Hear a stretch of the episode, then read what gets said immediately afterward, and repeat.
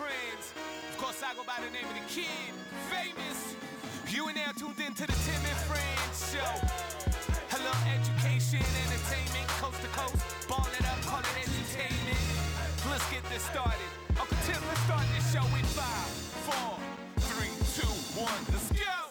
Two weeks in, episode 10 of Tim and Friends. Thanks so much for coming along for the ride. Let us know how we're doing. Honestly, at Tim and Friends on Twitter and the gram. Tell us what you like and what you don't like, unless you don't like me. Then keep to yourself. Kidding, I, I don't really care. I just try to do good ish as much as I can. Just do it well and do it with passion. That is the goal here on Tim and Friends. Just like yesterday, when we actually had CFL fans eavesdropping on something Sportsnet. In case you missed it, you can find it on Sportsnet now, on top of yesterday's show or on our Twitter account. Because here at Tim and Friends, the show may run two hours on TV and radio or 90 minutes, depending on where you get it, but it's always 24 7 on Twitter and Instagram. Also, if you have Sportsnet now, free to most Rogers customers, there's like a Netflix compilation that you can just click on and enjoy any episode of Tim and or Friends. Got it good and since you understood. On with the show, kids. The Jays already hit the field in Lakeland, Florida today. An 8 1 win over the Detroit Tigers. Highlights and the host of Blue Jays Central right here on Sportsnet. In fact, Blue Jays baseball right here on Sportsnet. Jamie Campbell in just a flash as we continue to count down to opening day on April 1st in New York. Hopefully, that's not an omen.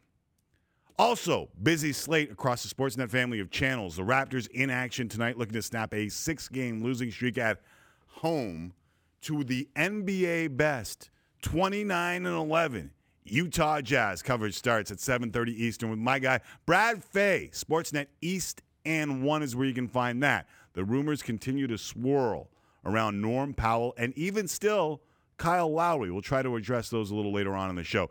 And in the game of ice hockey, two in the Scotia North tonight, Thatcher Demko will make his eighth straight start as the Canucks visit the Habs regionally on Sportsnet Pacific. And the Flames and Leafs, also a regional delicacy on Sportsnet West and Ontario. Cal- Calgary, excuse me, three and one since bringing Daryl Sutter back into the fold.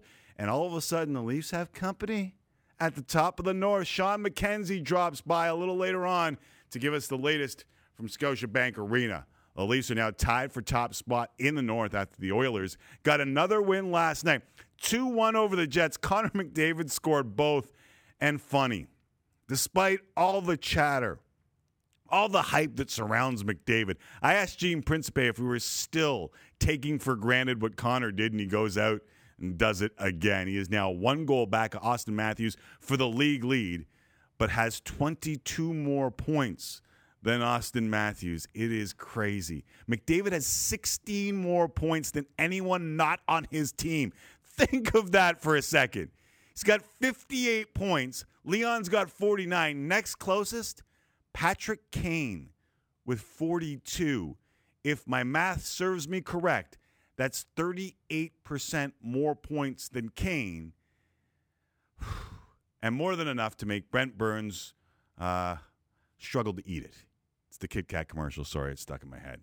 You've seen it a thousand times. Uh, we will take a closer look at just what in the good name of David Vaborny McJesus is doing right now and what those stats mean. Justin Bourne, but it's a big day for gamblers, money, and of course, amateur sport as the NCAA gets us going in First Things First. First things first. First.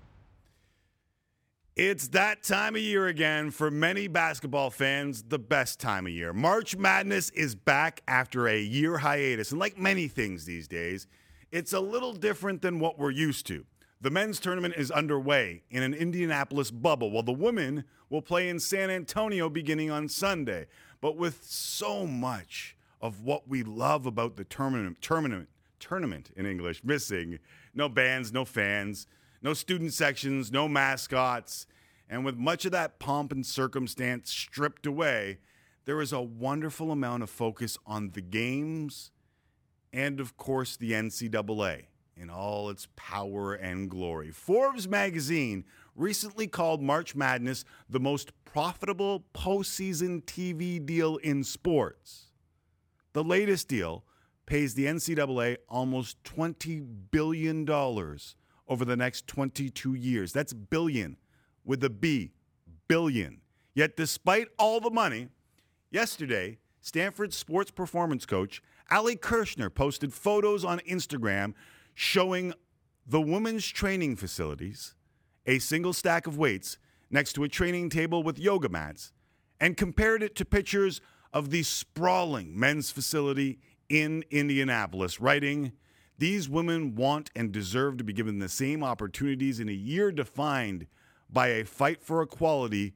This is a chance to have a conversation and get better. Those pictures quickly went viral. And I waited on hitting the retweet button. I swear I thought there was some sort of mistake. There was no way, with all the accusation of the NCAA's inequality, inconsistency, and flat out overall incompetence, they could miss on this. Not here, not now, not in this day and age. It made no sense.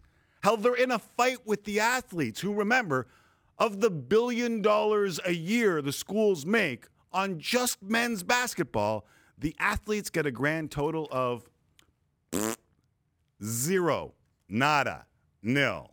In exchange for an athletic scholarship, they're not permitted to make money in any other way.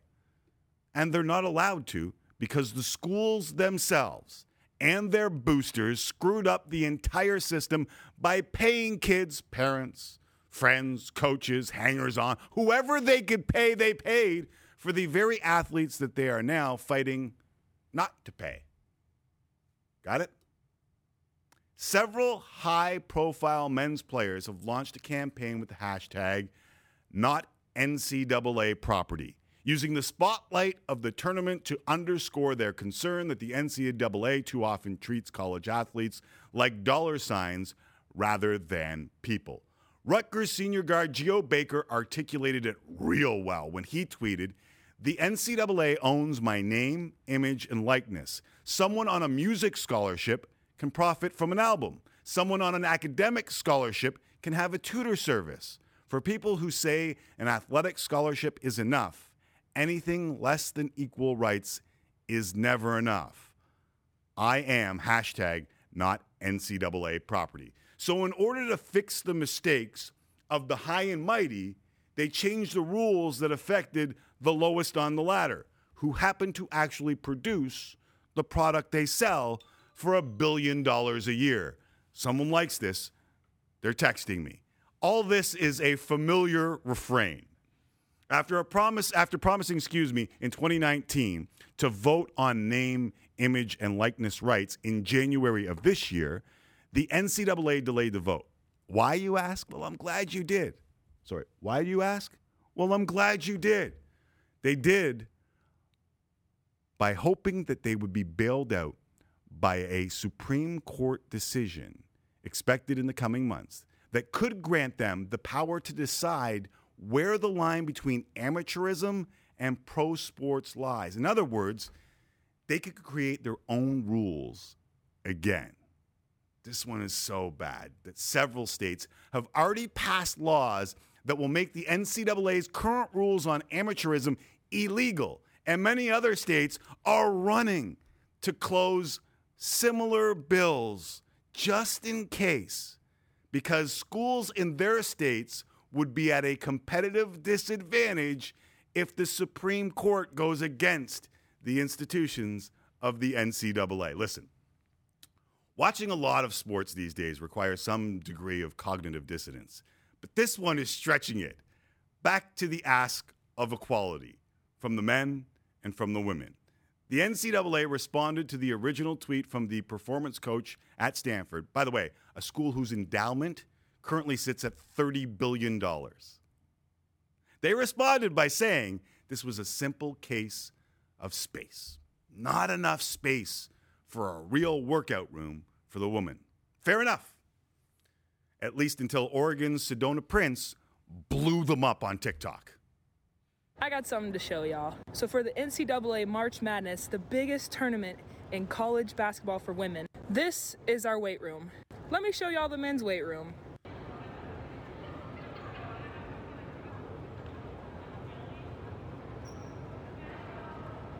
Now, when pictures of our weight room got released versus the men's, the NCAA came out with a statement saying that it wasn't money, it was space that was a problem. Let me show y'all something else. Here's our practice court, right? And then here's that weight room, and then here's all this extra space. If you aren't upset about this problem, then you're a part of it. Woo! Hold on a second here.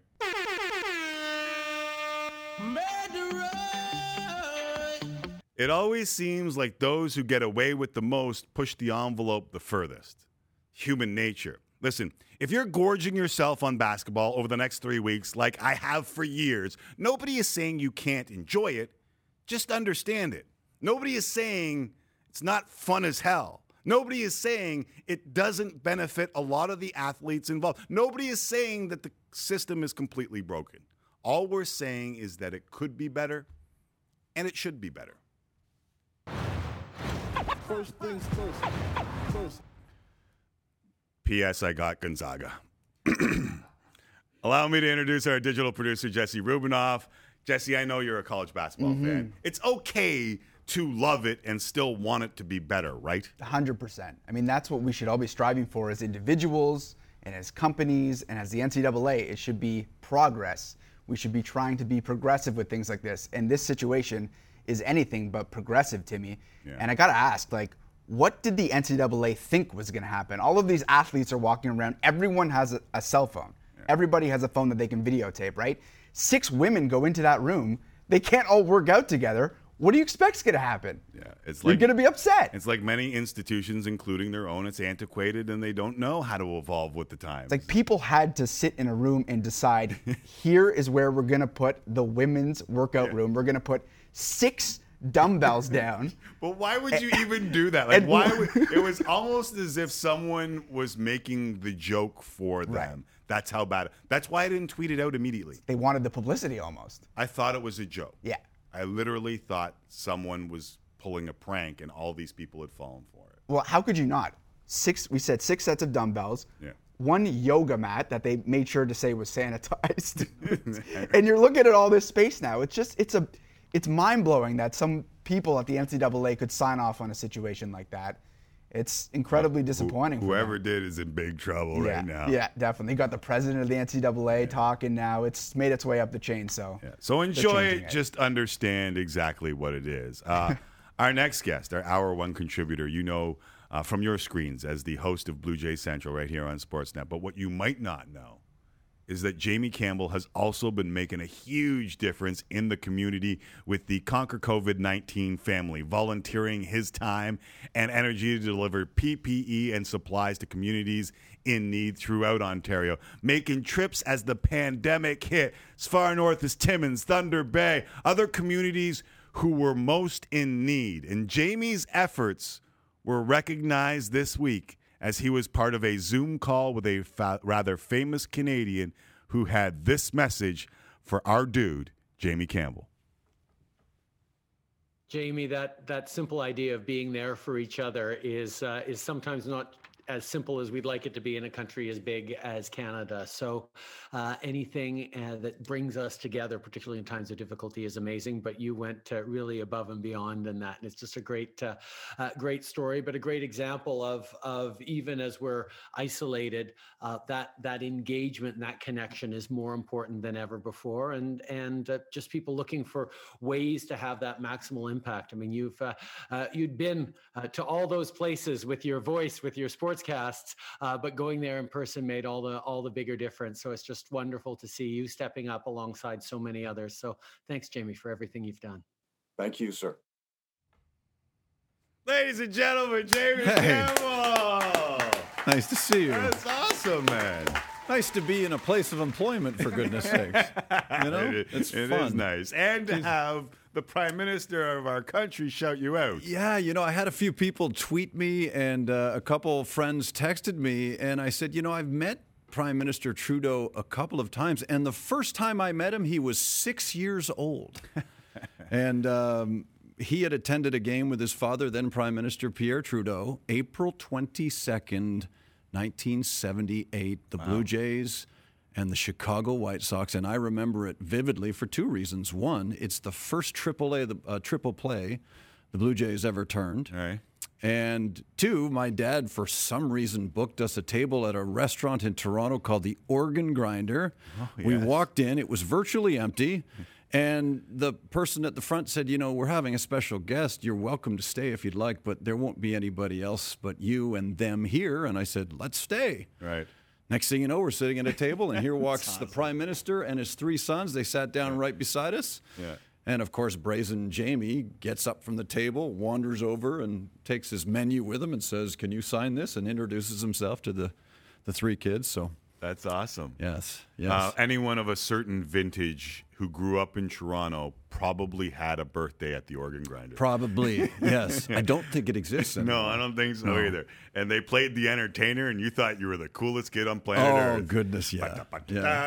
Da. All right. Um, so the organ grinder, Justin Trudeau. I want to get back to the conquer COVID nineteen because I've had a little bit of a chance to interact with those the, the people that have put this together from I don't know six people on a WhatsApp to getting Ryan Reynolds, Hayley Wickenheiser, all involved. Like, what was that experience like for you, especially at the start of the pandemic when the worry seemed so high? It it seemed a lot higher than it is now, right? Um, and and you've been um, integral, and, and we certainly appreciate it. Those of us who who volunteered uh, because they had the time. Yeah. Um, and I don't think I would have had the time if a baseball season had begun when it was supposed to begun Right. uh, last year. So, um, you know, as I like to tell people, I was kind of unemployed anyway. so I threw myself into uh, a a great group of people at Conquer COVID 19 and made it very clear, as I did to the Prime Minister in our chat on Zoom the other day. And I've lived in small communities in this country. I spent two summers in Timmins, Ontario. And, and I found by living in places like that that small communities don't feel like they're appreciated and sometimes recognized by the bigger centers in this country. And so when I volunteered, uh, I went to the co founder of Conquer COVID 19, um, a gentleman by the name of Suleiman, who's been uh, a, a- very important um, intersector in my life in, in this last year.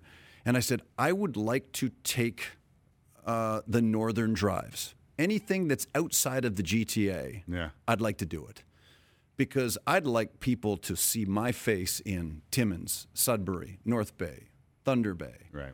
Brockville, um, wherever it was I ended up going, because I felt it was important for us to send a message, not just courier the stuff up there, which we could have done. Right. Drive it up there myself and let people know that um, that we do care. And uh, I think in many respects the message got through. Uh, helped that you also had a nice Volvo to take up there. That was a sweet ride. yeah, nice I, car. I noticed. I Don't did. worry. I did try to negotiate for it when uh, when the deliveries came to an end, but unsuccessfully. Um, what sticks out from the experience to you? Like, just I know there's a ton of them, and I I was following along um, on Twitter, and it just seems so. I know you delivered coffee when you were going. Like that was the coolest part for me was the coffee drop offs uh, that you did along the way. But I don't want to lead you to any area. Like, just what stuck out to you the most? I, I loved doing that. I loved sending out a note that I would be in, say, Smiths Falls in an hour. Yeah. And anybody that works um, uh, as a frontline uh, contributor, let me know. Let me know what you want. I'll pull into a drive-through and I'll get it for you.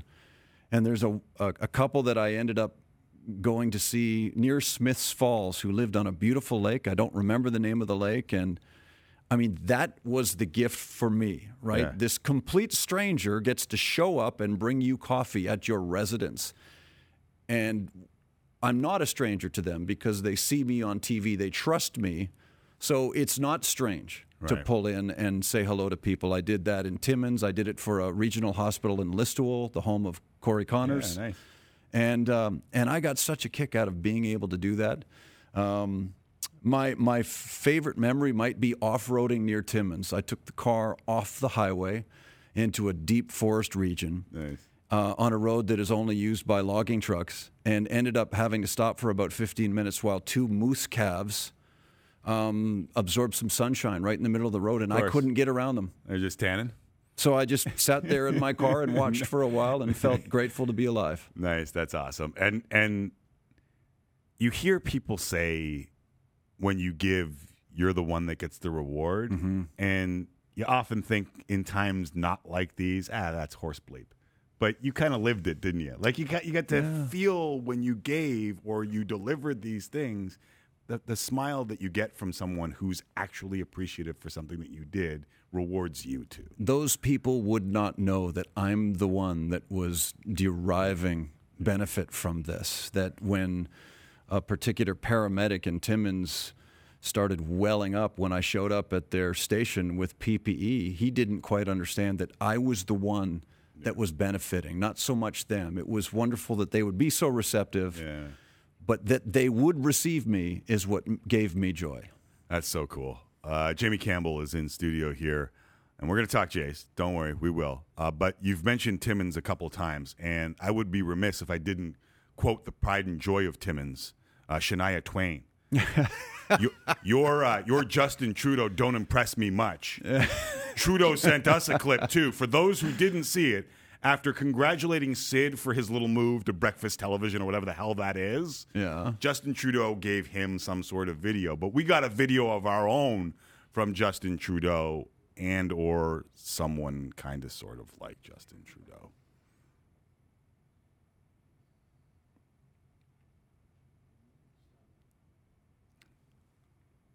He did record a little bit of a video for us. Oh, geez. Yeah, was don't it worry. supposed to play there? It was. It might. Oh, it might have supposed to have played there. It Okay. did not play That there. was But did you see the video of it? Let's let's show the video one more time. It is. I mean, you can tell how professional this may or may not be. But that's uh, that's all we got for now. When the technology and stuff sorts out, we'll get it for you. I hope so. I hope so. By the end, by the I, time I you hope leave, this is sorted out before Yeah, I go.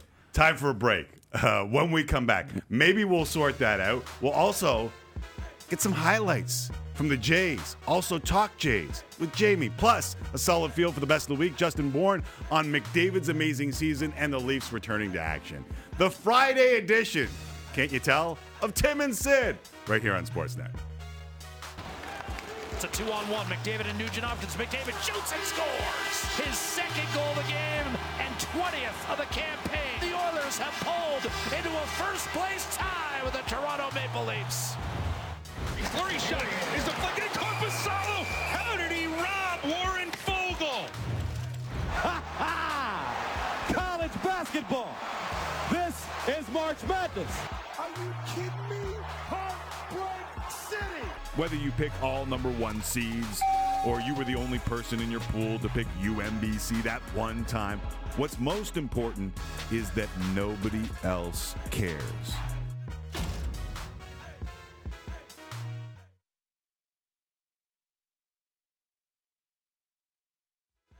Friends, the Jays played their 17th game of the spring earlier today. A lot of eyes on Robbie Ray. And you know why? They need starting pitching. He looked good, five and a third, allowing just one earned run, striking out seven while walking just one.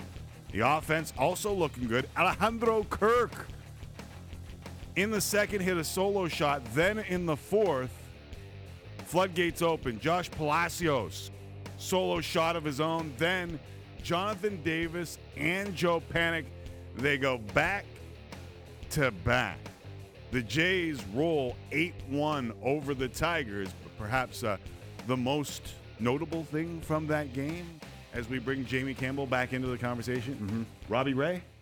Great news. Yeah. Yeah. His spring numbers are terrific. His um, his work with with Alejandro Kirk has Yeah. been exceptional too, and he continues to rave about the guy that went deep.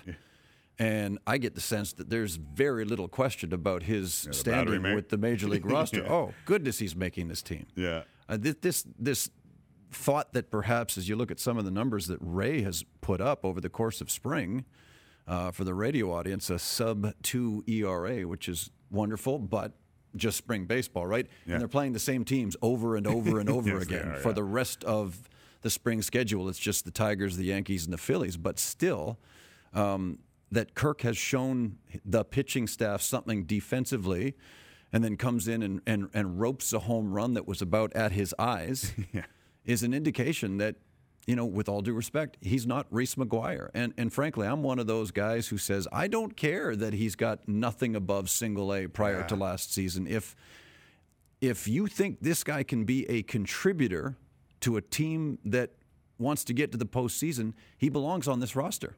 It's funny. I, I wrote down in my notes, you're not supposed to go from the Florida State League to this. No. But who cares? But some do. Yeah. Right? It's rare, but some do. Yeah. And and some are ruined by quick advancement. Yeah. Um, I seem to remember a catcher, I think he was the number three overall pick years ago by the name of Jeff Clement, who was rushed and never amounted to anything. And it happens frequently. Yeah. I don't see Alejandro Kirk getting ruined by quick promotion, personally. Right. Uh, so he'll. I, I'm with you. I think he'll be on the opening day roster with Danny Jansen, and it looks like he's got a battery mate in Robbie Ray. It looks Mhm. like Robbie Ray is comfortable with him. So you got at least that start, and then wherever you want his bat in the order. Now the bat in the order is really interesting. Vladdy another three for three day today, or at least that was my last check. I think he was yanked after the game. Yes, he was. Uh, thank you very much. That is why Jamie hosts Blue Jays baseball right here on Sportsnet. Uh, he's hitting 600. He's slugging like 900. I, I don't want to put any pressure on the kid, but I think he's going to bat 500 this year. Yeah, yeah. that's a stretch. Yeah. I, I, yeah, I think his Is his, it? his OPS is one six. Yeah.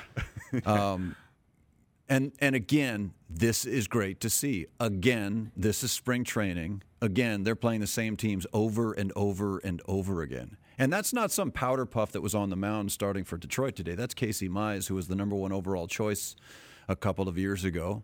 And then I believe Daniel Norris came in uh, in relief for Detroit. Um, what you're seeing from Vladimir Guerrero Jr. is enticing because we have not seen the best of him. And he's only 22 years of age and will be for the rest of the season.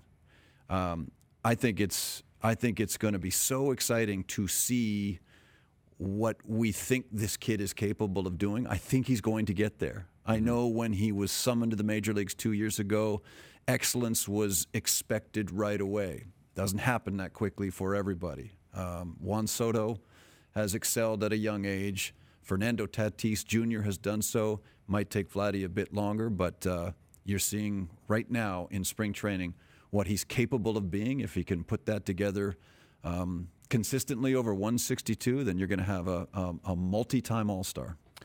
Host of Blue Jays baseball, Jamie Campbell here on Tim and Friends. Uh, do you think you mentioned the other names? You know, the Sotos, the the Tatis Juniors, the Acuñas. Do you think Vladdy watching those guys one put up ridiculous numbers, kind of rise towards superstardom and get paid, may have put a little bee in the bonnet?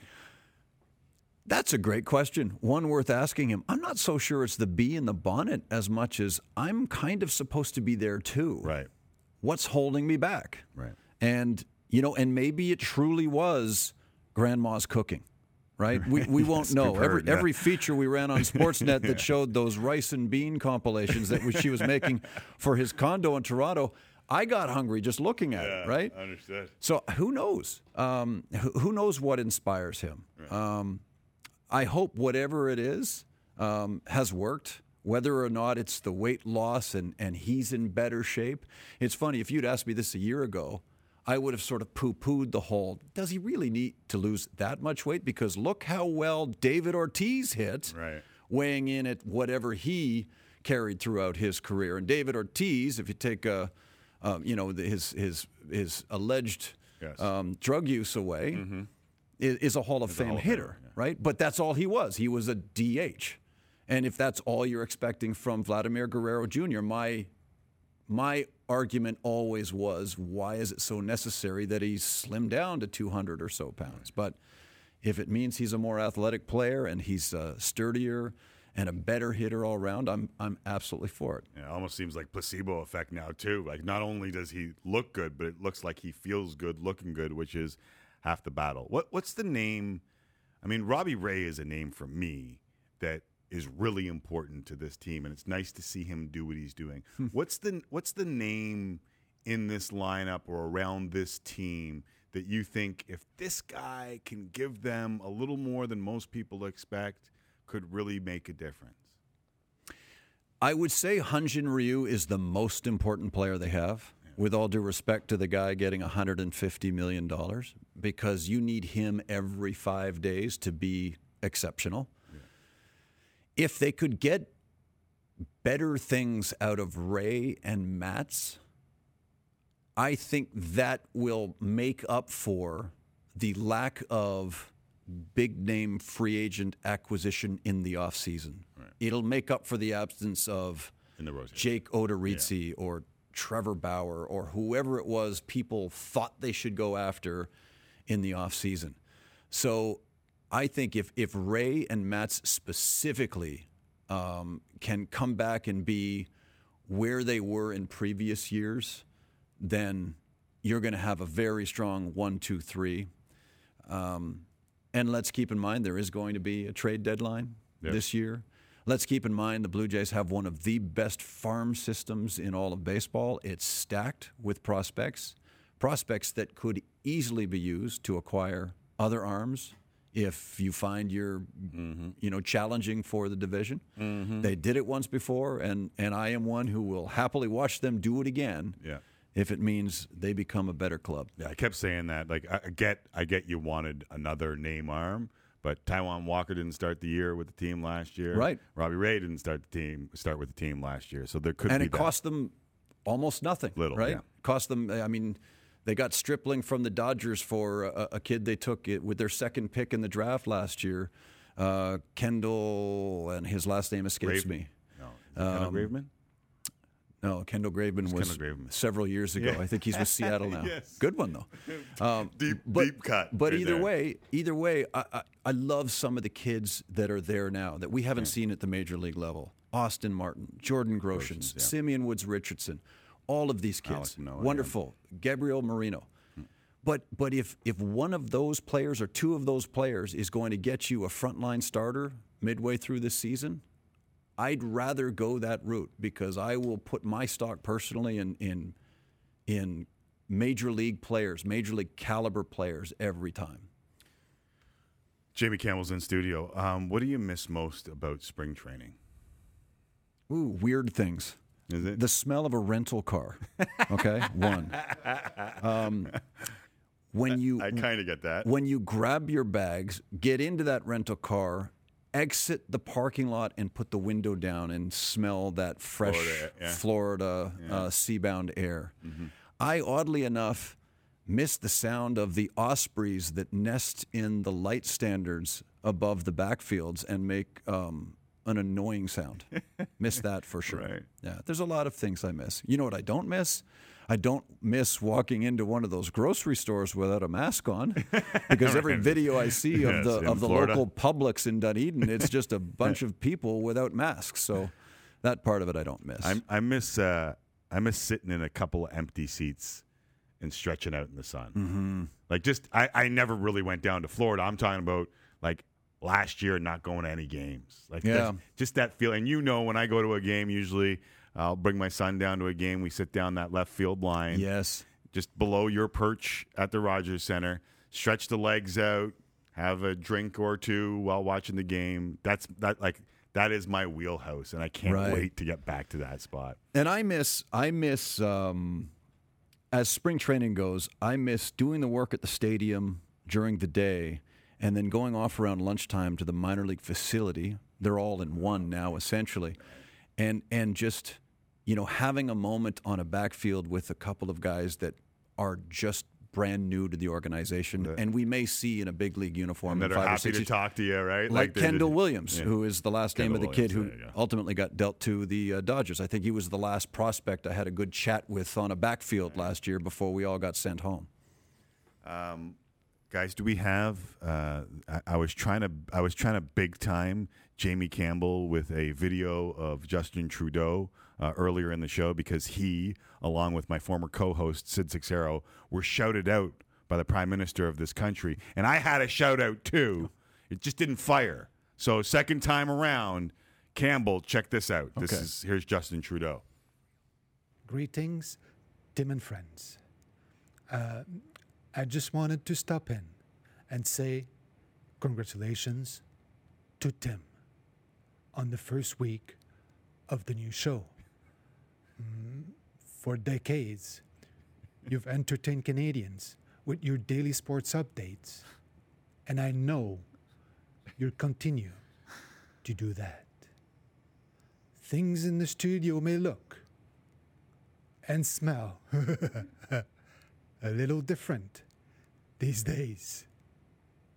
But Tim, I know that you and friends will give Canadian sports fans all the information they need and more. So, congratulations again. Stay safe, stay well, Mm, and remember Wu Tang is for children.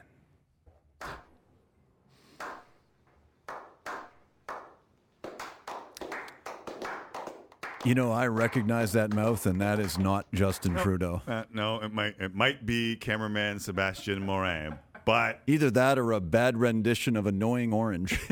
yeah, that's exactly that's exactly where the idea was stolen from, and our Conan O'Brien just period. Uh, I guarantee I'm getting an email now from the Prime Minister's office just for being on this program. is that it's not it's a joke. Thanks I think a lot. people know we're kidding. Yes. it's not really. All right, Jamie, would you stick around for the best of the week? I'll think about it. I promise it won't include the Prime Minister. Will you stick around? I yes, All okay, right. fine. Still to come, Are Justin there Bourne. snacks? Do we have snacks? guys? Let's get snacks. Uh, Justin Bourne, a couple games of ice hockey on Sportsnet later tonight. But coming up, Giannis goes cheesesteak in the best of the week. Right here on Sportsnet.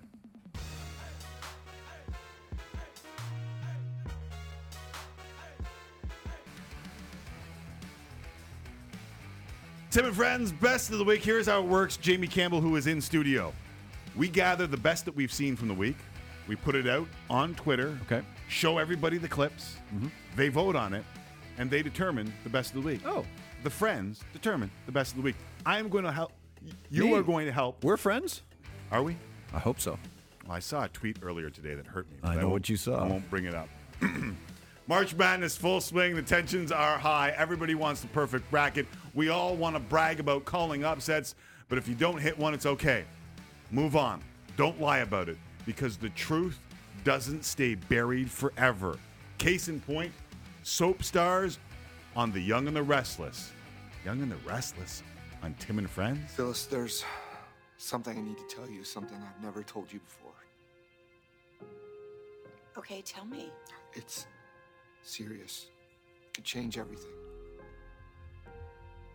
Nick, is there someone else? No. No way. There could never be anyone else. Okay, so just tell me. Okay. In 2012, I didn't have Lehigh over Duke like I told everyone I did.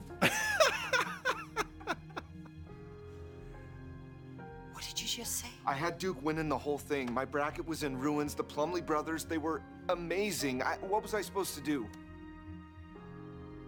Get out of my hotel. Don't act like you didn't think Austin Rivers was unstoppable, Get too. out of my life!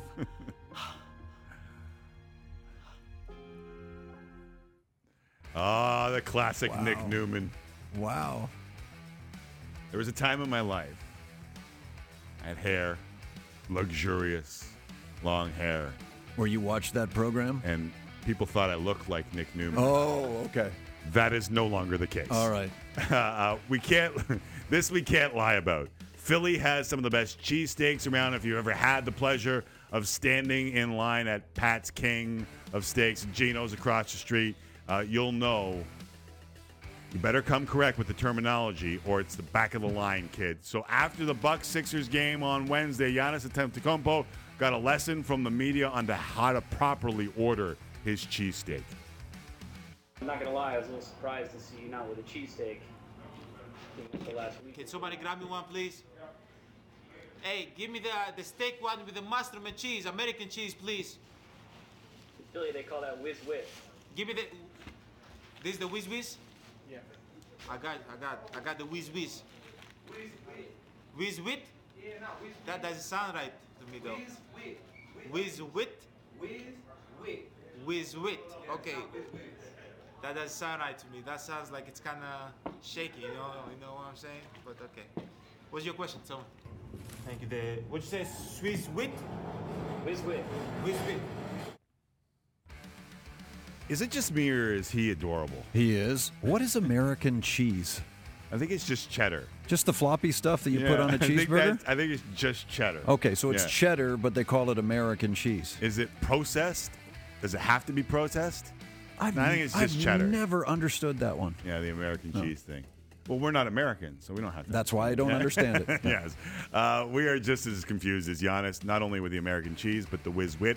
I don't know what the hell he's talking about. Uh, he wasn't the only NBA player to be puzzled with a reporter. Here's Jimmy Butler, owner of Big Face Coffee, Miami Heat star, just trying to get through the post game interview when someone gets all loquacious with him.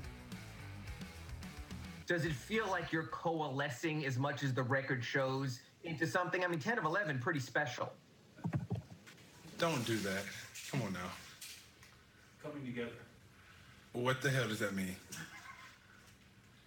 I mean, you won 10 of 11, so you're you're obviously showing how good you can be, I would think. Well, you said a big word. You, you confused me. Oh, coalescing. that means coming together, congealing, gelling. You could have just said that. I'm sorry. Um, yeah, I think we're coming together well. I do like it. Congealing. Yeah. He threw in congealing at the end. Is that, is that going to help? No, goodness. When I think It congealing, I sounds think like an Jell-O. exchange on Hinge, for goodness sake. All right, not much uh, coalescing going around anywhere at the moment. What is the gram, by the way? You mentioned that at the beginning of the show. Uh, Instagram? Oh, Instagram. Goodness. Thought it was something I bought my parents for the 20th anniversary. the gram? Yeah. Nice. Uh, that'd be nice. Uh, listen, people have been working at home, on air talent include. I told a story about my daughter doing a dance Zoom class for tap on top of my head. Uh, Jeff Van Gundy of ESPN uh, found out what can happen when your cat doesn't care that you're working at home. Hey Jeff, do we need to give your cat a mic for No, it's the rest of Listen. this game? You know when you're doing games from home, anything can happen. Oh, there's Nietzsche. He's a good boy. It's one of four cats. You know, you got Viva, Nietzsche, George, and Buster. Oh my goodness! And I had to feed him at halftime. Four cats doesn't seem to surprise me for Jeff Van Gundy. I, I'm starting to wonder now if Buck Martinez, Pat Tabler, and Dan Shulman have pets because they'll be broadcasting from home too. Oh, are they doing it from home this I year? I think so. Yeah. I think so.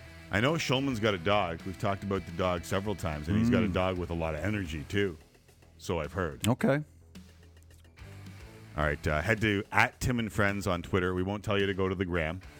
Just at Tim and Friends on Twitter. I'm a child of the 60s. You'll have to forgive me with the uh, modern day Uh, terminology. Get the uh, get the eight tracks ready uh, and vote at Tim and Sid on Twitter. Thank you for doing this. Thank you for popping by and doing this. This was fun. Hey, it's great to see you. So when like what's next for Blue Jays baseball? I know we got a game tomorrow, a simulcast, Mhm. 1 p.m. Jays Phillies. If you're looking for it, 1 p.m. Eastern, right here on Sportsnet. But when are you uh, you back in full swing? Not until opening day, April 1st. And, and, I'm, you. and I'm thrilled it's April 1st, right? Versus July 24th, which was opening day last year. So Right. at least we're probably going to get 162 this year. I th- I think we're we'll get close. Right. There's you know there's Whatever there's less means. than two weeks until opening day. If they're going to make a change, Yeah.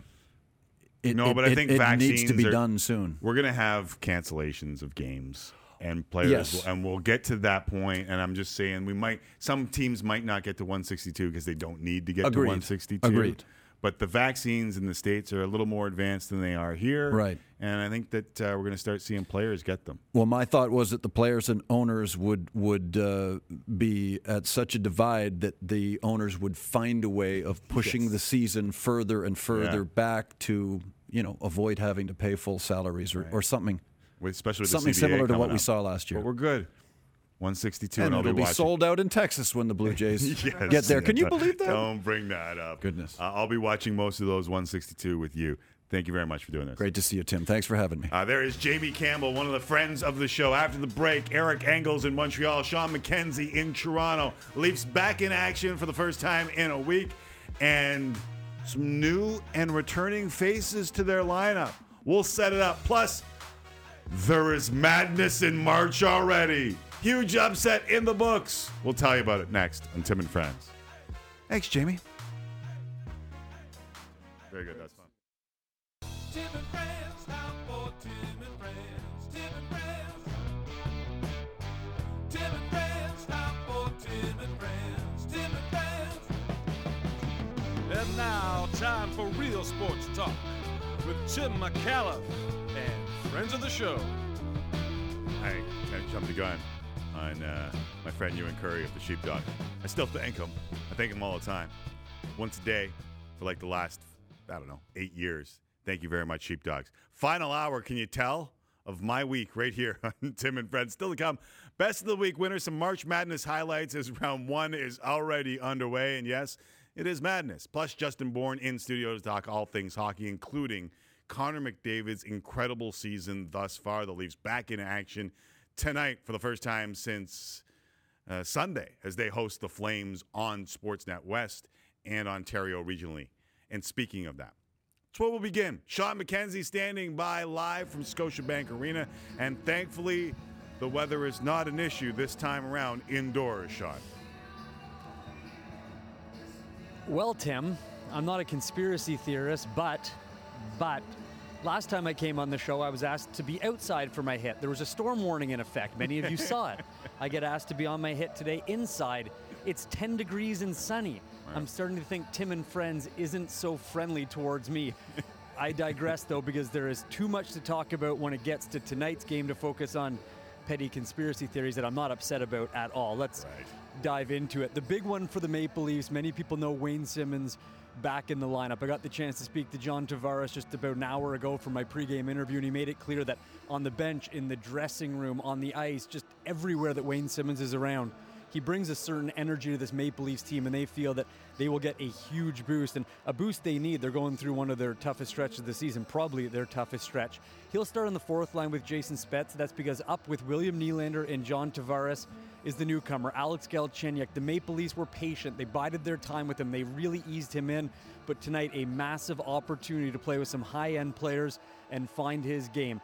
There'll be a lot of eyes on him, a lot of eyes on Frederik Andersen as well. He's been adamant that he isn't at the level that he wants to be at. He said just the other day, though, he may not be feeling 100%, but he is confident he can get back to that elite level.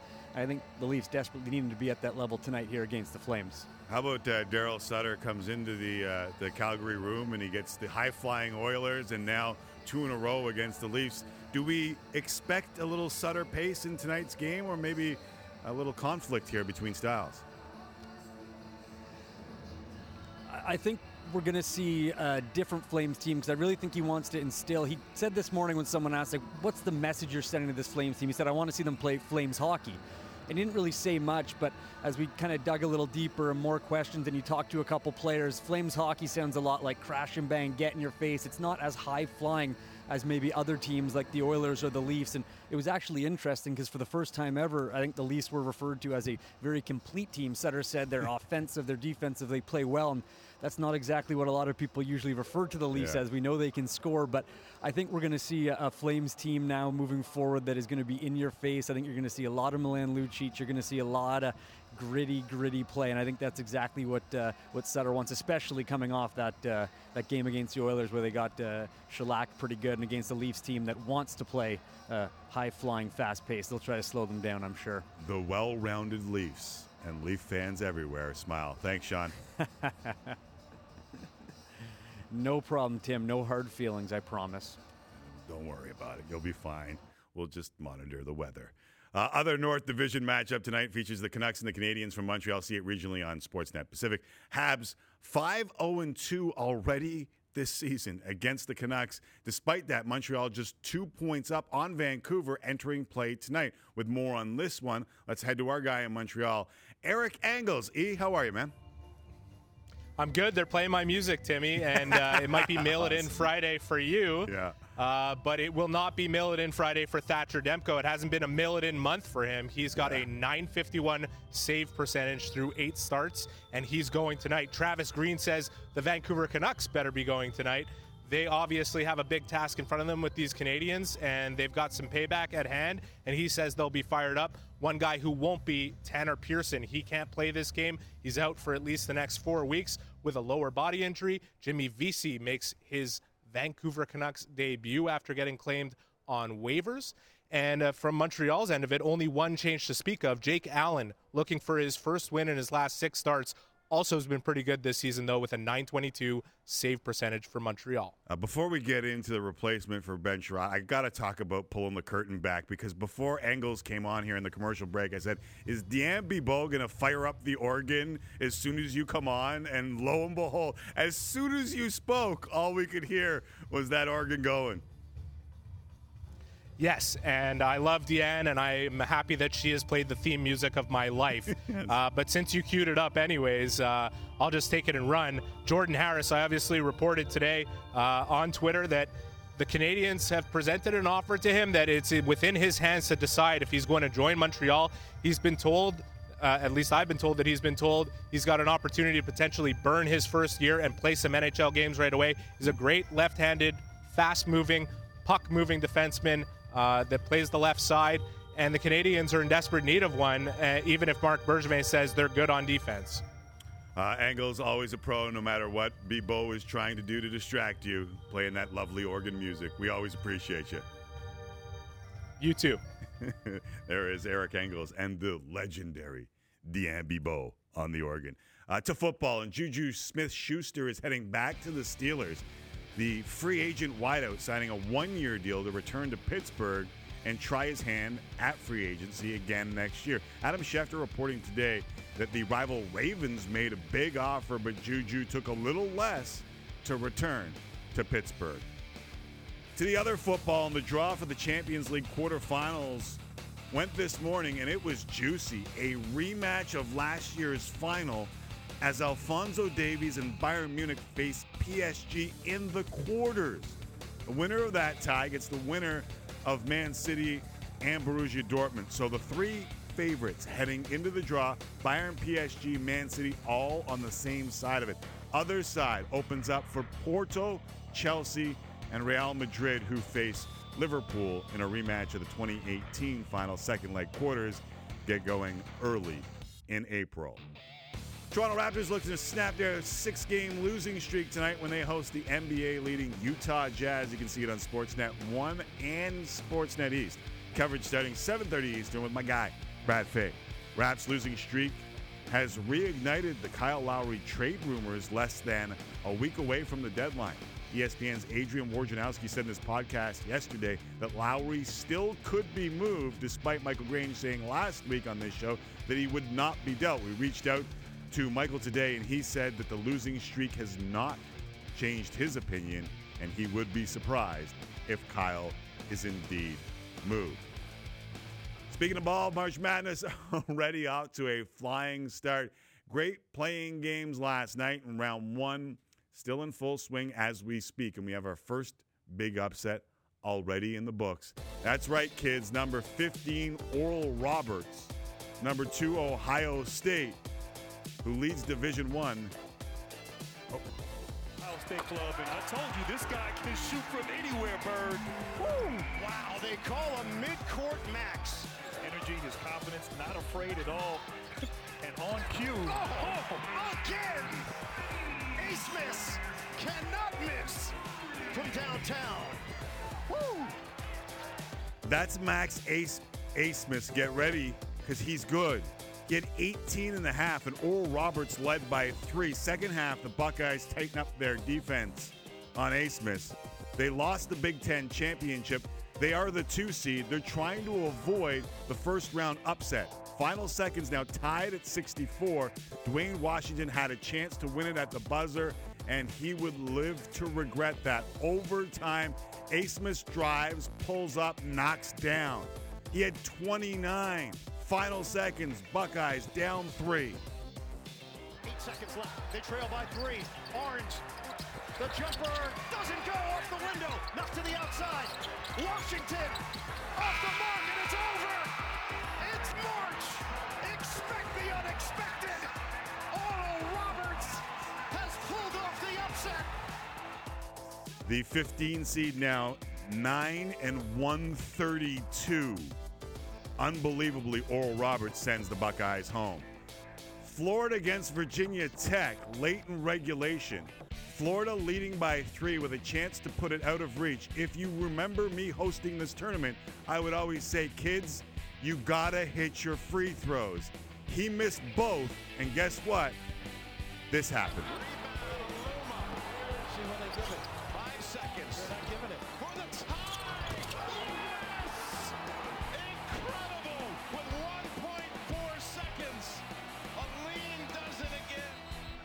So it was Anthony Duruji who missed the free throws. Aline ties it for Virginia Tech, but the redemption song comes in overtime. Here's Duruji with the big throwdown. Gators survive 75 70 is your final. Here's a look at the rest of the scores from today. Texas Tech beat Utah State by 12. Illinois took care of Drexel. Significant margin there. My Hartford Hawks are down. 16 seed. Got a buddy who works there.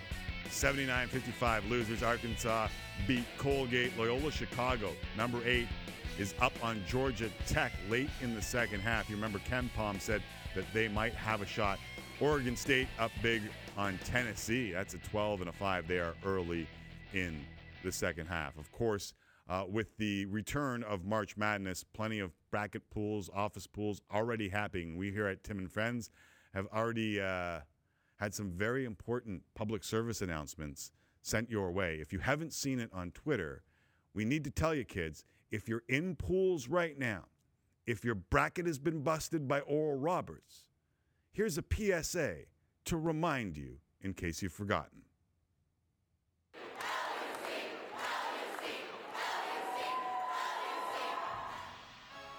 It's that time of year again.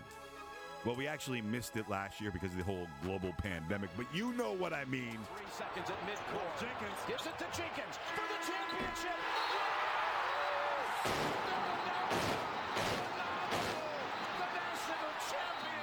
It's March Madness, a time we gather around our devices, studying seeds and rankings, formulating opinions based on not actually having watched much college basketball this year. Hey, Creighton's name is the Blue Jays. They could easily win a few rounds, say your friends. Now, whether you pick all number one seeds or you were the only person in your pool to pick UMBC that one time, what's most important is that nobody else cares.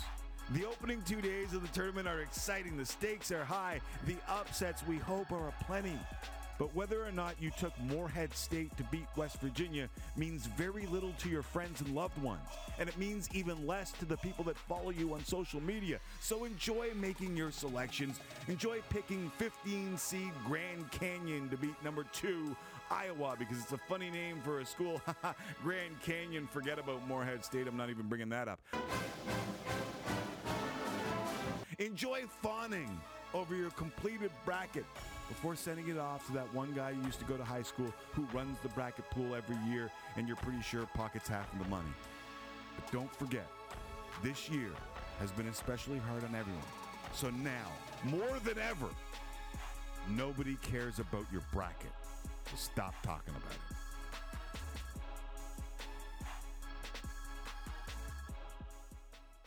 I bring our digital producer Jesse Rubinoff back into the equation. So, how's your bracket, Jesse?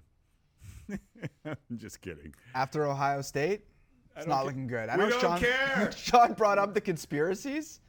I mean, a 2 and a 15 over the last decade, the 15s have done better than they've ever done in the history of the NCAA tournament. Maybe they got to look at re ranking these 15 seeds because. No, this is the. I'm this just saying. This is new college basketball. Those 15 seeds are full of a bunch of four year seniors, five year seniors if they took a red shirt. They have all the experience in the world and they get in against one of those power conference schools who don't have the same type of experience. And that's why we're seeing a lot more upsets. And maybe I should have given this speech before round one as opposed to during round one. But it seems to have even, like, Every year we're seeing a ridiculous upset. Yeah. And this is another one. We never used to see them at all. And I think it's because we're seeing four year seniors, five year seniors. It's definitely entertaining for the tournament. It's fun for the viewer to watch. Can I show you one, just one tweet? Yeah. Um, Well, you're the digital producer. yeah, let's let's pull this up. So a Nevada better at uh, William Hill put down hundred thousand dollars on Ohio State to win the NCAA tournament.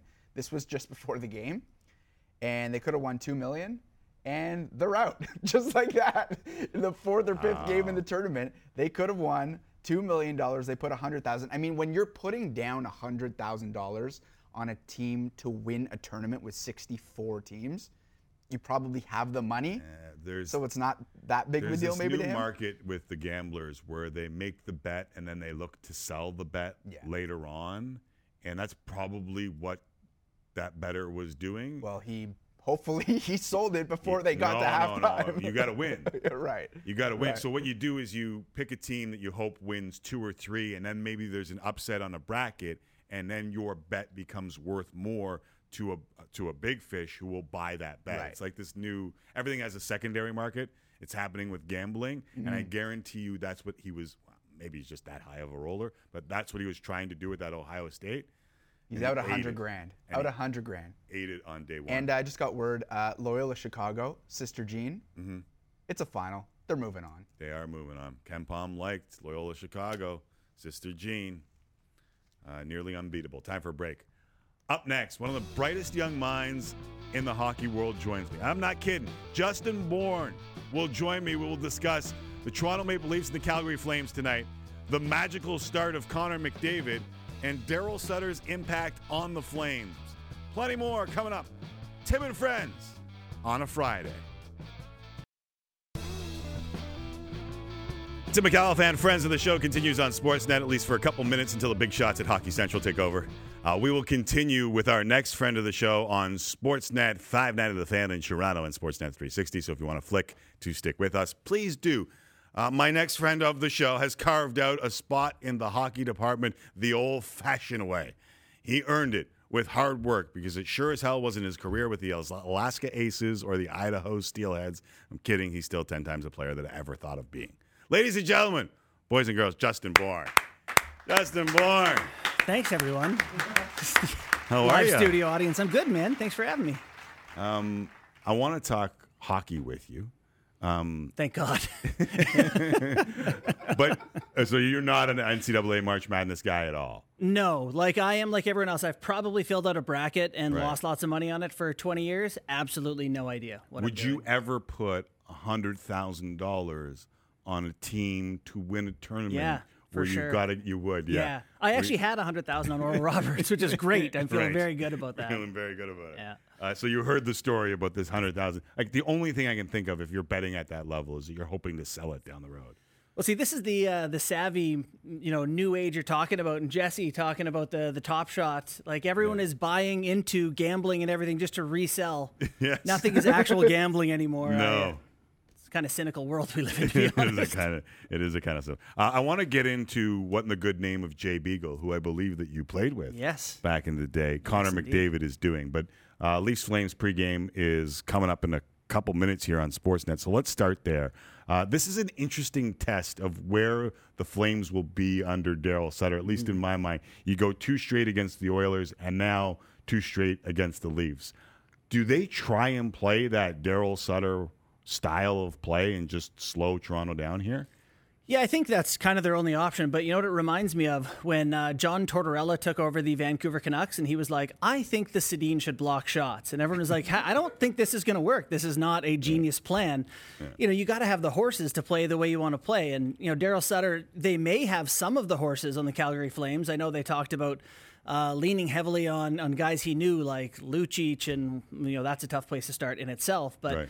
You know, Gaudreau and Monahan is kind of the core of your team, and I'm not sure that they're going to be able to to stick to a Daryl Sutter way of playing. Uh, they've been better since he's been there, no doubt. Part of that could be a lot of guys auditioning, but uh, yeah, they're, they're going to try and I'm not sure it's going to be the, the best thing for that roster itself. This is uh, somewhat antiquated, but a few years back, I did research on when you change your coach in the season, it rarely works out. But I do like the idea that Calgary in this division looked around and said, we might not be able to outgun the top six in Winnipeg or Toronto. Like, I like the idea of saying, let's try a different brand of hockey, especially Yeah. in the highest scoring division in the in the league. Yeah, no. Going into the year, we talked about it on uh, Hockey Central, and it was like every team in the league or in the division has great forwards and absolutely no one who can defend. Right. So the Flames are the one team you looked at. I guess Montreal a little bit, who could do it a little bit differently. What I like about the Sutter hire is it's kind of the last hurrah for Gaudreau in that core.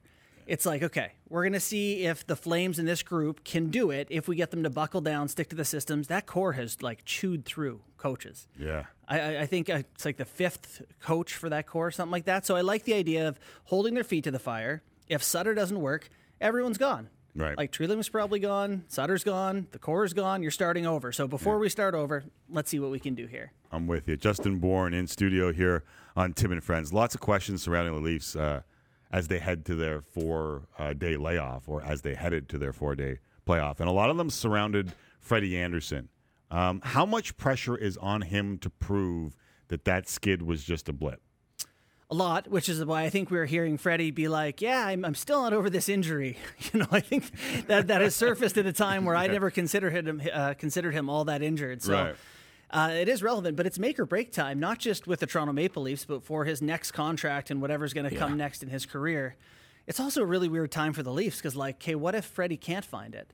And then, you know, at what point would you turn to Jack Campbell and say, I guess we got to give this guy a run of games and see if he can do it? It feels to me like everyone is in the same boat where the best thing that can happen is Freddie Andersen figures it out.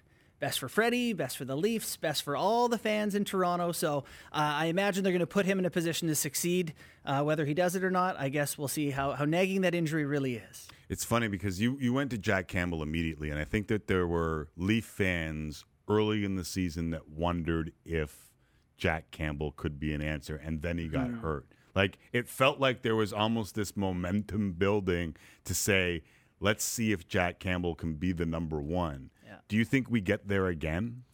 I think part of it is the Toronto market itself. Like you know, there's this yeah. desperation, but really, if you Yeah. if you do like a, a graph with an x and a y axis, and have the starter save percentage and the backup uh, save percentage, and see where where that tandem falls, the Leafs fall squarely in the goalie controversy camp. Like Campbell's been good, Andersen has not been good. So you can see why the fans start to make a little ruckus, like maybe we can make a little switcheroo. Jack Campbell's also 27 or 8. Yeah. He's played 70 NHL games, 60 NHL games. Maybe pump the brakes on he's better than Freddie Andersen. Like I'd rather see if the guy who's got a established career of being above average can be above average again than see if this guy can find it near 30 years old. Yeah, a couple of weeks ago you would have said the same thing about the Montreal Canadiens, but the guy's name was Carey Price, right? Yeah.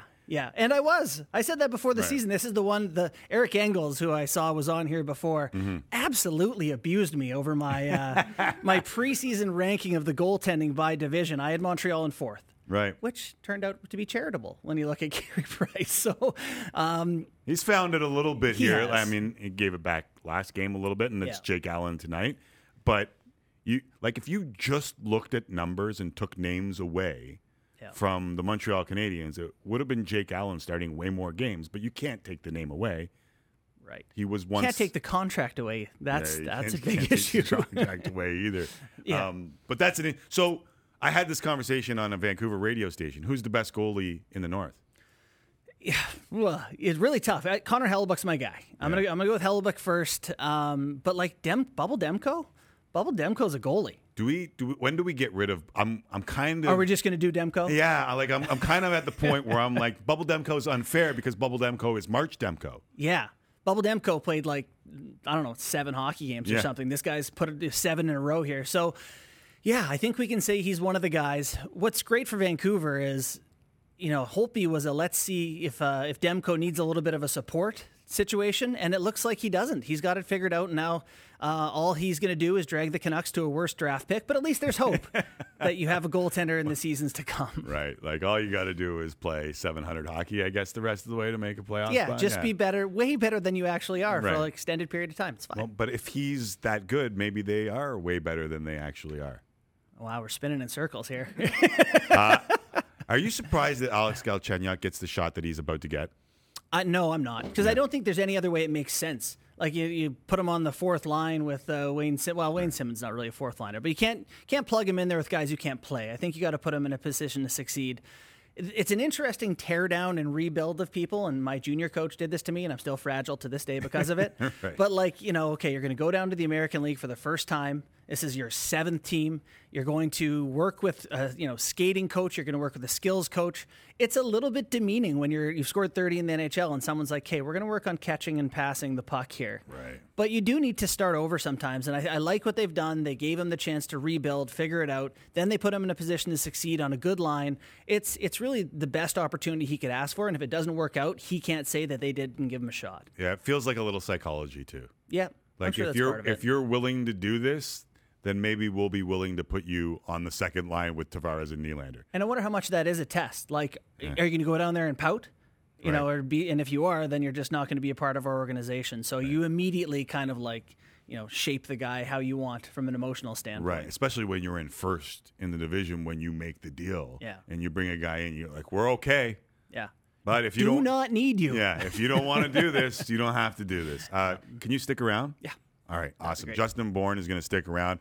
Uh, we will discuss McDavid's unreal pace next. Uh, Sportsnet leaving us. They will go to Hockey Central, where this young man normally is. We will continue in 60 seconds on Sportsnet 360, Sportsnet 590, The Fan. Is what Connor McDavid is doing even ridiculous for him? We'll discuss that next on Sportsnet 590, The Fan and 360. Tim Micallef, friends of the show. That includes Justin Bourne, who is here for the second hour. And Justin, uh, in the show, I was talking about uh, how I talked to Gene Principe before the game last night. And I said, even though he gets as much hype as anyone in hockey, are we still taking what Connor McDavid does for granted? And then he went out and he scored both goals in a 2 1 win over the Jets. Now he has 20 goals on the year. He's one back of Auston Matthews for the league lead, but he has 22 more points than Matthews overall. In fact, outside of his teammate Leon Draisaitl, he's got 16 more points than the third leading scorer in the league, Patrick Kane. 58 points, 20 goals in 33 games. That's 50 goals, 144 points if you project it over an 82 game schedule. So I want to put that in perspective for you and the uh, audience here. Nobody has more than 140 points this millennium. The last guys to score 140 or more, 1995 96, Mario Lemieux, Jaromir Jagr. Only eight men have ever had more than 144. Phil Esposito, Mike Bossy, Pat LaFontaine, Jaromir Jagr, Bernie Nicholls, Steve Yzerman, and then Mario and Wayne. Did you think we would be talking about a season like this from Connor McDavid?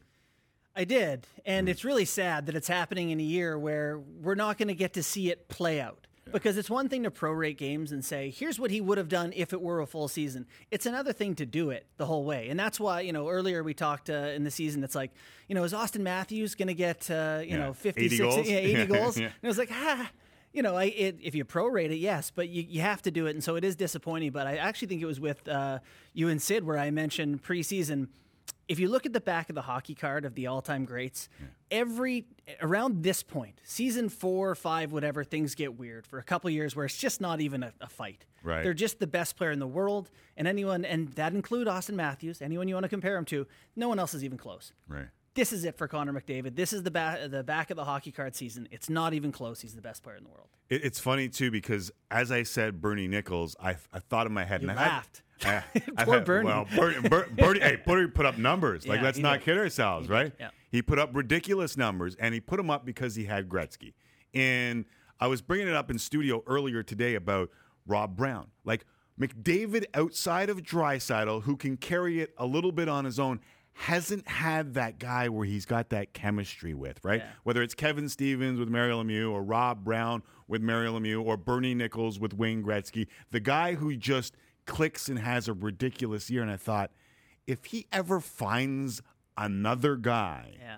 outside of Leon Draisaitl, like we could have another buck 80 or you- something like that. You don't think it's Zack Kassian? You No, I- think that's the guy? Like it's it's just so it's damning to the Oilers, Yeah. and it's also like if you ju- and it might be a little bit about how good McDavid is that people can't keep up with him other than Leon Draisaitl. Right. Well, you know, I, I have an article on uh, Sportsnet.ca, or it's coming tomorrow on uh, Jesse Puljujärvi and the season he's having and how awesome he is, and he is all that. but he is playing with Connor. And then everyone right now in Edmonton's talking about Tyson Barrie and oh my God, he's leading the D, you know, in, in points and should we extend him for a billion years and what a what a bounce back. he's playing with Connor McDavid. Right. Zack Kassian's extension played with Connor McDavid. Right. Leon Draisaitl's heart, a lot of McDavid. There's a bit of a common thread here. Yeah, and it might be the best player. in the It's Connor McDavid. Um, it, it's so interesting too because when Barrie signed, like everyone looked at that and said, "That's a brilliant signing for Tyson Barrie." Yes. Yeah. go go Yeah. get those. Yeah. I think I would get 20 points as the power play D man for the Oilers. Yeah, Just pass it to the flanks. yeah. That's all you gotta do. Get it to those two guys. Yeah. and it's almost like it's almost give like up my- 20 shorties, but anyway. yeah, yeah, he might get danced a couple times the other way, but whatever. But it's it's almost like that's must like Sid and I would always say it's must see TV. The power play, Yeah. like if I see a power play and I'm on another game, and I'm, it pops up on the computer and does a little red thing, like flick over. yeah. Because- it's like the red zone channel, but for hockey, it should just be an Oilers PP channel. Yes, without a doubt. I am with you on that. We will pitch it to the bosses up there in the ivory tower. Um, the Oilers seem to be a different team since the Leafs ran through. And what it is, is also defense. Like if you look at their numbers since the Leafs went through and dominated them three straight, they're top, I think, seven in all major defensive categories.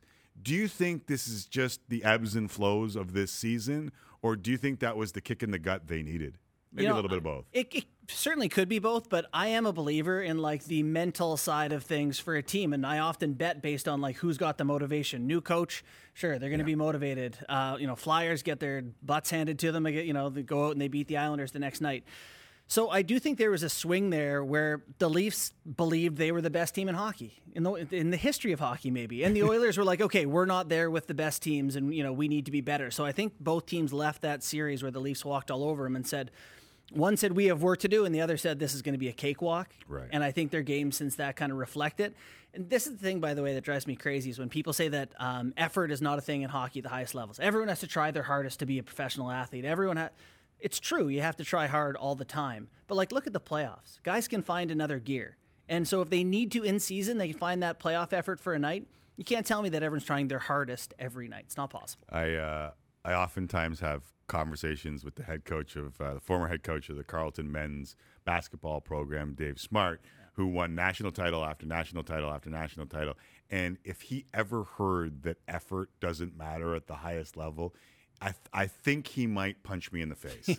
Like if I said that to Yeah. him, he may punch me in the face You can find that on Twitter all day. and yeah, and he and he like swears in the NBA. Like you'll see it. There'll be teams that bump out of nowhere, and the Raptors are one of the greatest examples of that. Yeah. Their continual uh, excellence of execution and making sure they take care of the meticulous little things that come with exerting effort to win. Yeah. And that's, you know, it's partially coaching, but I, I think that's your leadership core. Without a and, doubt And I is. don't think that you can like go trade for it necessarily. Nope. You know, like I think it has to work with the guys in the room. They find their own chemistry and all of a sudden they care about one another and they work for one another and it becomes a thing. That Raptors team, you know, I'm a lifelong hockey guy. Yeah. That is maybe the most I've ever been proud of a team I cheered for. Right. Like they just seemed so cohesive and and again it was all for one and all for effort and it was you you don't see that much where a team comes together and it's it's like that. When you find good culture, you will often find the best players being the hardest workers. Yeah. In my mind. It's like your Kyle being right there, right? He's your dude. Right. And then you can go to like Tim Duncan or you can go to the NHL and find the same things. But right? that's in hockey. We always just find the opposite. You find a bad team and look at the worst or the best player, and you're like, it's him. He doesn't have what it takes. Right. I don't know. Go be Phil Kessel on the Penguins, and all of a sudden it works. Yeah, I've argued that a thousand times. Yeah. All right, before we do this week's sports interaction, I know you brought up some betting here. I want to take uh, a look back to last week. All right, we're going to the vault first before we get into this. Okay.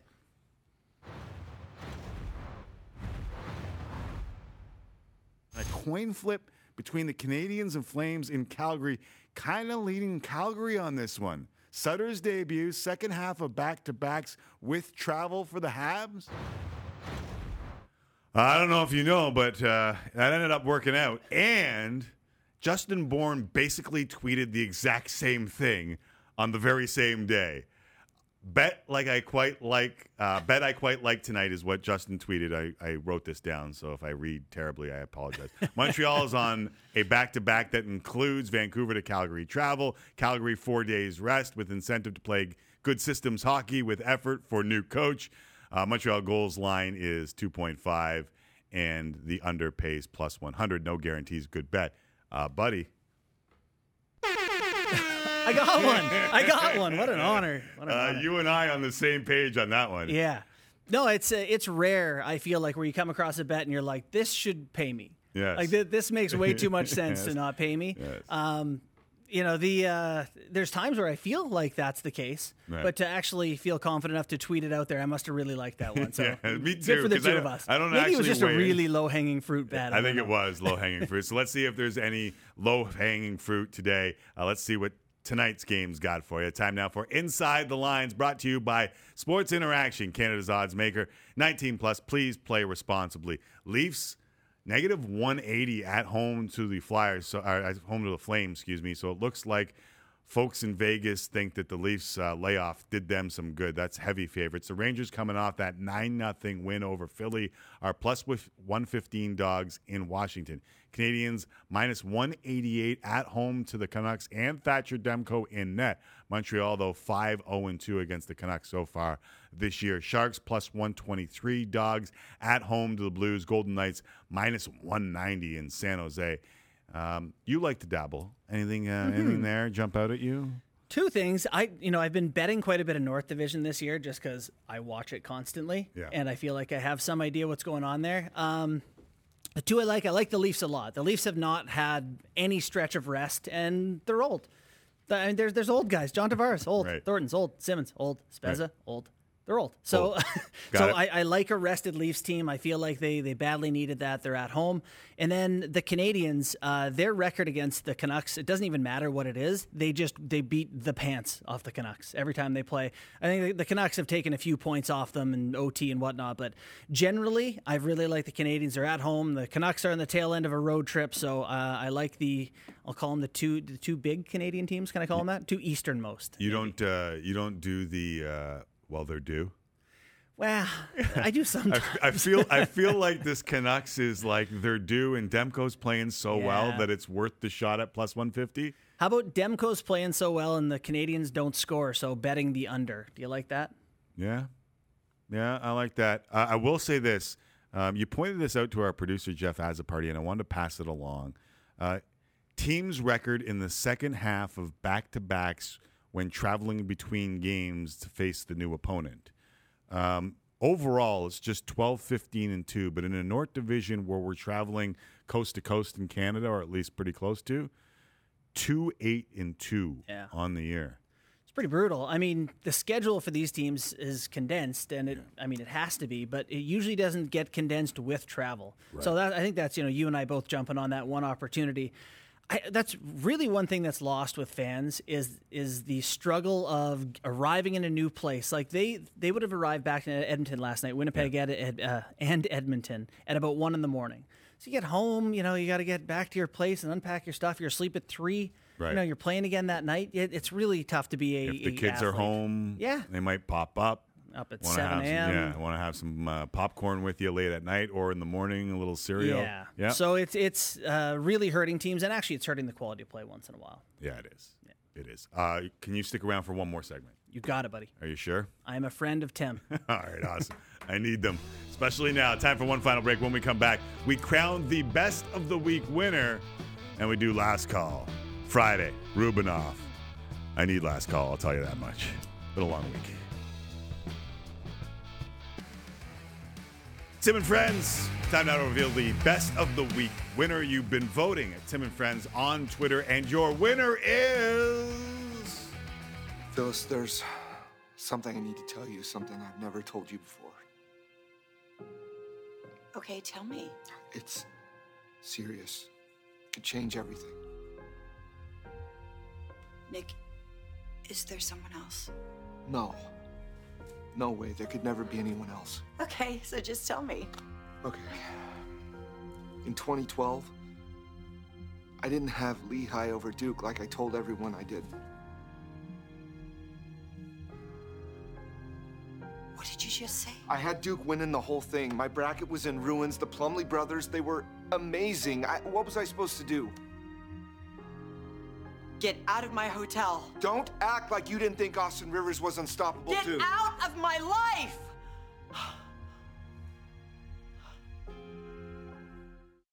There are no dummies on those soap operas. Like they know What what, I they're just, doing. What was I just party to? I okay, so so we we offer up clips from the week for people to vote on for the best of the week. Yeah. uh, that was our That our was the winner. best that was, of forever. That was Young and the Restless talking about his. Bra- that didn't appear in the show, did it, Jesse Rubinoff? Like I don't. I I think don't that think so. That's gotta be. they be just true. recorded that No. because they knew it would go viral and appear Yeah. on shows shows like this that are stupid enough to. But- They wanted it the to be on Tim and Friends. Yeah. That's why they I taped it. respect their acting all the all the more, particularly her. She was fantastic. Yeah, she was Sold one of it. Phyllis, I believe. Phyllis, Not- you know for sure. You not, mean not not like I used to watch Young and the Restless. or Yeah. anything like that, but I knew them both too. really? real, did? Oh yeah. Oh, uh, man. Nick and Phyllis. You didn't you didn't do that in university? No, what do you mean? Did, no, no one does that in university. That's not a thing people do. Are you, well, you were an athlete in university. The rest of us I just didn't want to like. I didn't want to sound like super condescending, but that did come to my Yeah, mind. It's so- like I was kind of busy. I was doing work and working out and doing things like that. I just sat on my fat ass and watched Young and the Restless. It all the actually time. sounds kind of awesome. it was when I quit playing sport. It was a bad time, actually. It wasn't. uh, Dark Jesse years. Rudolph, bail me out. Uh, can we actually do drinks for this last call? Yeah, Friday edition of Yeah, I Last Call. Before we get to Last Call, uh, Nick Nurse just met with the media, and OG Anunoby will be back in the lineup tonight. And you'd think that would be good news, but Nick Nurse still sounding a little bit exasperated. Why don't we listen to the clip? All he right. just met with the media. I feel like we're back almost at square one. You know, in a lot of senses here, right? We've got a lot of people back. Pretty much, um, we, we've had a number of issues all year long. Um, I think we're back at, you know, kind of kind of square one. Listen, I'm I'm I got my kind of five main guys that we know that have been here for a while. We're still searching with Baynes. We're still searching with Boucher. They've got to be better defensively. Um, and after that, I, after that, that's why I feel like I'm back at square one. I, I couldn't tell you who's who's impacting the games positively. It's not our biggest problem though. We got we got all kinds of we got to get our main guys back in shape too. I mean, there's more. You know, we're getting our ass kicked at the rim at both ends, not rebounding. I mean, there's there's all kinds of. I mean, the, the, the ship has got holes all over the place. We're trying to patch up. He sounds exasperated and exhausted, and like he doesn't know what's coming. Listen, man, they went through a hell of a two week period here where guys are testing positive for COVID. Freddie comes back. He's two for 13 from the floor. At least Kyle was. Pascal. They were a combined 7 of 37. Kyle, Pascal, and Freddie. And now you get OG back. You can't expect them to just jump in and No, play it's gonna great be a while. basketball against the best team in the NBA. Like, I get why he's exasperated. That had to be like fresh off a lazy practice where he's just disgusted with everyone, letting them know. Yeah, it has that- to be. But it's also like I think there's a little bit of reality that's sinking in with the Raptors, and you wonder if that leads to perhaps a different view on this trade deadline. Yeah, it was just a couple days ago. Nurse, Nurse said he, he thought the team deserved a chance to try and make a run for it. So who knows? Maybe that has changed after that here, lazy actually. practice. That's a great point. I think it was a practice, Yeah. and he comes out and he's like, "These bleeps think Yeah. that they can just walk through practice. Let me let me hammer them in the media." Yeah, these guys deserve a chance to do whatever, but their ship has holes everywhere. Like we're we're getting mixed reviews here. Let's go to the, from the NBA to March Madness. Lots of March Madness talk today. And of course, in accordance with NCAA health protocols, players and staff members in the bubble must undergo daily COVID testing. But the BYU Cougars, they found a way to break up the monotony of the testing. Have a listen.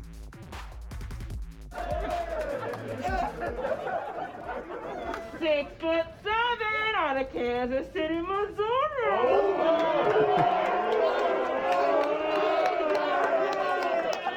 Evan Troy. Just recently freed.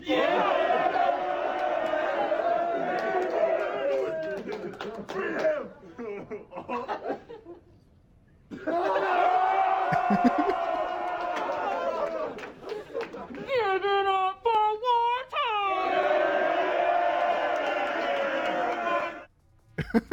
Justin Bourne. What's the best introduction you've ever had? Oh, no one's ever introduced me. Here I got applause today. I don't know if you guys remember that. That was pretty high end. Yeah.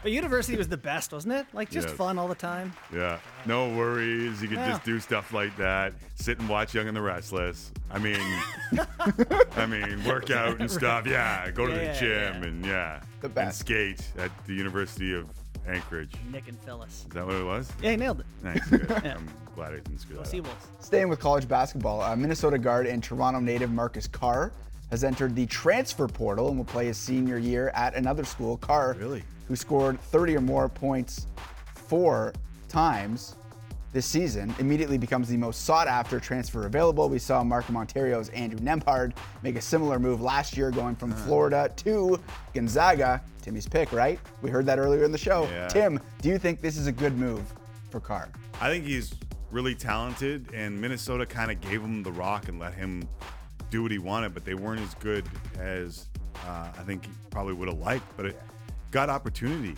and maybe you know, COVID's just such a different world, and maybe he wants to be closer to home. I'd have to know more about the story to really make a judgment. But there, he arrived. He's good. He Yeah. arrived at Minnesota, and I don't know what's more fun watching him or if you follow his brother Duane Notice, who played at South Carolina, was really good there too.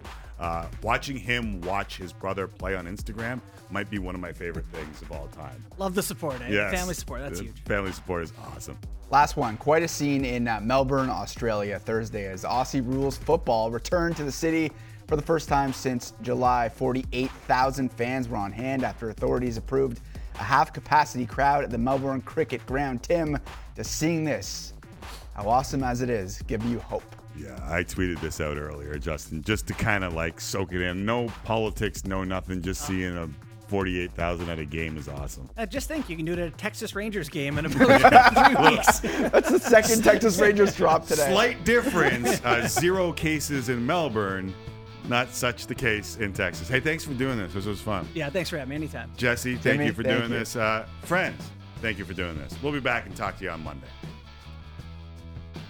It's Friday then, it's Saturday, Sunday, what? It's Friday then, it's Saturday, Sunday, what?